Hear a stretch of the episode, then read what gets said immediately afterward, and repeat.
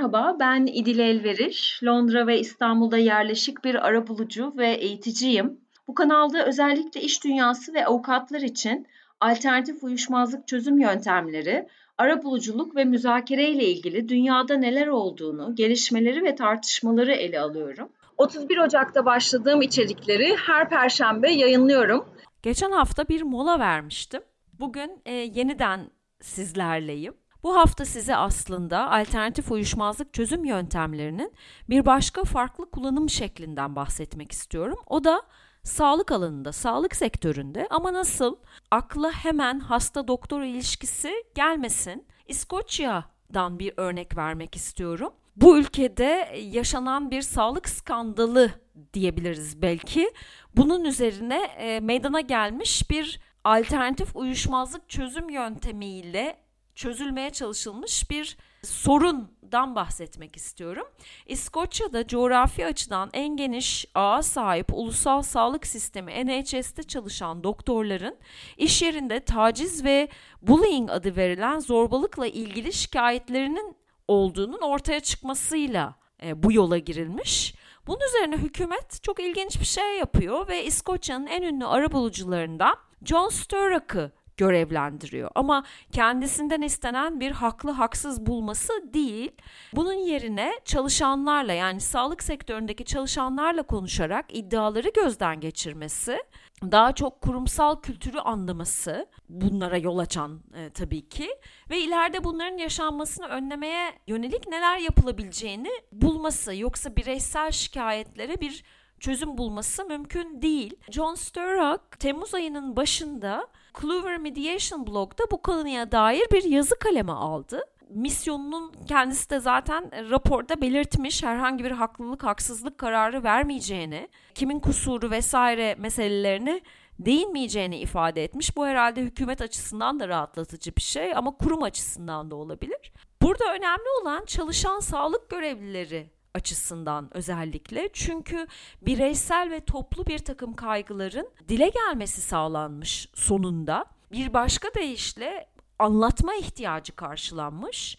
Çünkü zorbalık ve tacize yol açan ve bunların dile gelmesini engelleyen bir kurumsal kültür olduğunu da anlıyoruz rapordan. Dolayısıyla bu meseleleri anlamak, öneri ve de tavsiyeler geliştirmek demiştim. Bilindiği üzere taciz ve zorbalık tabii iş yerinde verimi etkileyen ve devamsızlığı artıran unsurlar.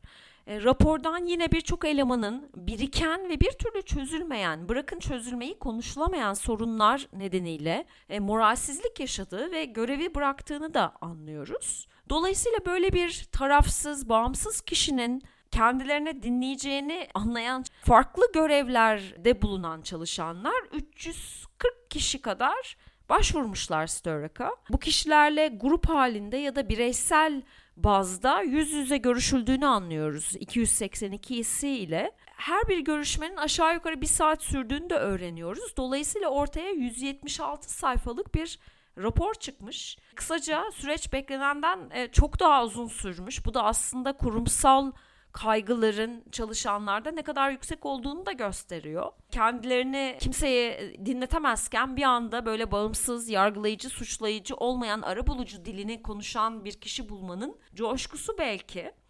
Bu anlamda aslında İskoçya'da vatandaşlara yönelik sağlık hizmetini iyileştirme ve şikayetleri düzeltme amacıyla hükümetin kalite ve performans kriterleri getirdiğini anlıyoruz. Ancak sağlık çalışanlarına yönelik e, böyle bir titizliğin, aynı hassasiyetin gösterilmediği düşünülüyor. En azından sağlık çalışanlarının algısı bu yönde. E, bu bana Türkiye'deki sağlık çalışanlarını da aslında düşündürdü. Bu şikayetlerin tanıdık olması yanında Türkiye'de bir de doktorlara karşı son zamanlarda sık sık duyduğumuz fiziksel şiddet şikayetleri de bulunuyor.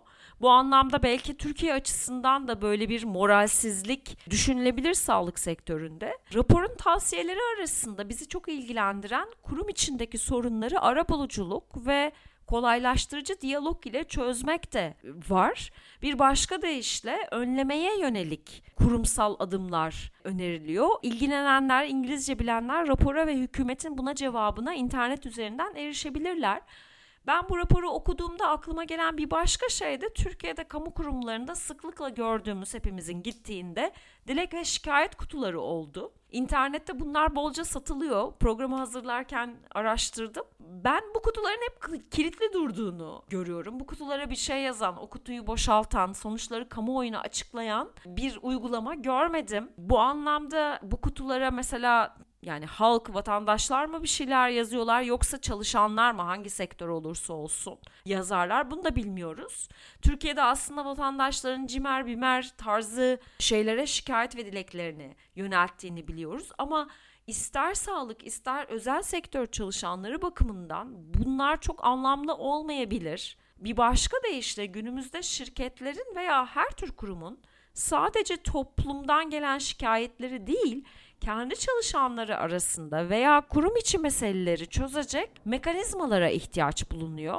DÖRAK özellikle sağlık gibi bir alanda baskı altında çalışanların kendilerine değer verildiğini hissetmeleri gerektiğini, buna yardımcı olunması gerektiğini ve iş yerinde güçlü ilişkiler kurmanın sağladığı faydaları fark etmenin günümüzde en önemli liderlik becerilerinden bir tanesi olduğunu söylüyor. Zor durumları erken müdahaleyle yönetmeyi sağlayacak araçlardan birisi olarak bu durumda ara buluculuk ve kolaylaştırıcılık içeren konuşmalardan faydalanmayı önermiş. Bu da bizi tabii yakından ilgilendiriyor. Biz çünkü ara buluculuğu sadece ticaret ya da işçi uyuşmazlıklarında düşünüyoruz ama böyle değil. Bir sorun henüz ortaya çıktığında daha o tırmanmadan müdahale etmek çatışma yaşanmamasını sağlayabilir ya da onun büyümesini engeller. Ve böyle bir kolaylaştırıcılık süreci hem ihtilaf yaşayan tarafların, çalışanların bakış açısını görmeyi, kendinizinkini anlatmayı ve konuları dengeli bir şekilde ele almayı sağlar. Çünkü suçlu aramıyorsunuz. Ortaya çıkan bir sonuç bulunduğunda da buna katkı sunan taraflar onu daha sahiplenir. Bunların hepsi bizim e, arabuluculuktan bildiğimiz şeyler. Dolayısıyla kurum içi uyuşmazlıkları bu şekilde halletmek hem çalışanlara şikayetlerinin dinlendiği hissini verir. Onun yanında bunların çözülmesi için de adım atıldığını gösterir. Kısaca aslında alternatif yöntemleri benimsemek ister kamu ister özel sektörde olsun çalışan moralini yüksek tutmak için oldukça önemli görülüyor. Evet bu haftalık da bu kadar. Beni dinlediğiniz için teşekkür ederim. Burada anlattıklarıma dair bir sorunuz veya yorumunuz varsa bana her zaman olduğu gibi idilelveris.adristanbul.com adresinden ulaşabilirsiniz. Haftaya görüşmek üzere. Mm-hmm.